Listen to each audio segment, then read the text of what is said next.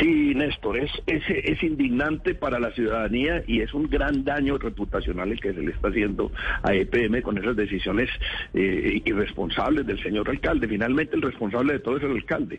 El señor tiene derecho a emplearse donde le ofrezcan empleo, pero, pero buscar la persona que buscaron sí es realmente lo, lo, peor que le ha pasado a EPM. O sea, venimos de tumbo en tumbo desde que el doctor eh, Quintero se posesionó. Doctor Gómez, como paisa, como paisa, como persona que ha estudiado este tema, ¿Cuáles son los peros, las objeciones que usted, ustedes tienen al nombramiento de Calderón?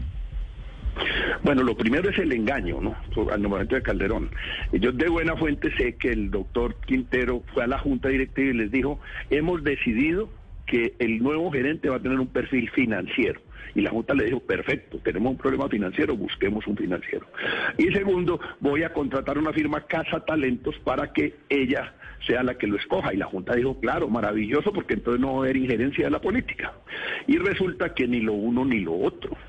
Al final de cuentas, la firma Casa y Talentos es una firma que es de un amigote del grupo de ellos que ni siquiera tiene contrato con el municipio para hacer esa, esa, esa selección. O sea, hay una irregularidad enorme. Y fuera de eso, escogen un señor que tiene una inhabilidad evidente, evidente, ojo con esto que les voy a decir, acaba de renunciar el jueves de la semana pasada, renunció a ser directivo y dueño a, la empresa de esa seis Gol. O sea, esa es la prueba reina de que estaba inhabilitado para haberse posesionado como vicepresidente financiero hace cinco meses. O sea, si él renuncia ahora para ser gerente es porque ha debido renunciar hace cinco meses cuando se posesionó como vicepresidente de, de, finanzas de las empresas públicas de Medellín. O sea, aquí no hay manera de, decir que no hubo daño, ya el daño se hizo. El jarrón lo quebraron fue en noviembre del año pasado y ahora simplemente eh, sin, sin remendarlo lo volvieron a quebrar. En realidad el jarrón creo que se quebró un poquito antes, doctor Gómez, se quebró desde el debate de Hidroituango. Doctor Gómez, quiero preguntarle, EPM no es una empresa de Medellín, no es de los países para los países como fue durante mucho tiempo. Hoy EPM es dueña de energía en el Caribe, es dueña de la electrificadora de Santander, en norte de Santander, en muchas regiones del país. Estamos hablando de un grupo económico.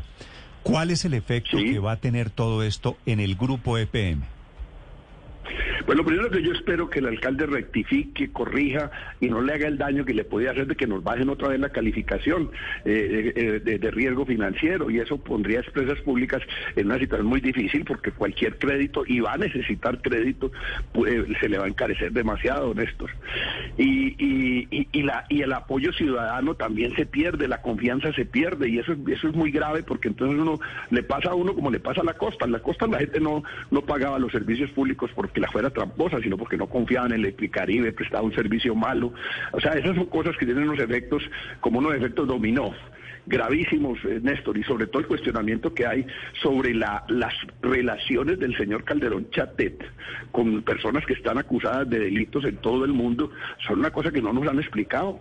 La primera empresa que él funda en Panamá se llama Pegasus y el eh, director o el suscriptor es el señor José Eugenio Silva Ritter que está sindicado de delitos de, de, lavado de activos en Brasil, en Perú y en España. O sea, y nos tiene que explicar por qué se juntó con ese señor. O sea, dime con quién andas y te diré quién eres. Eso daña el prestigio de PM, obviamente.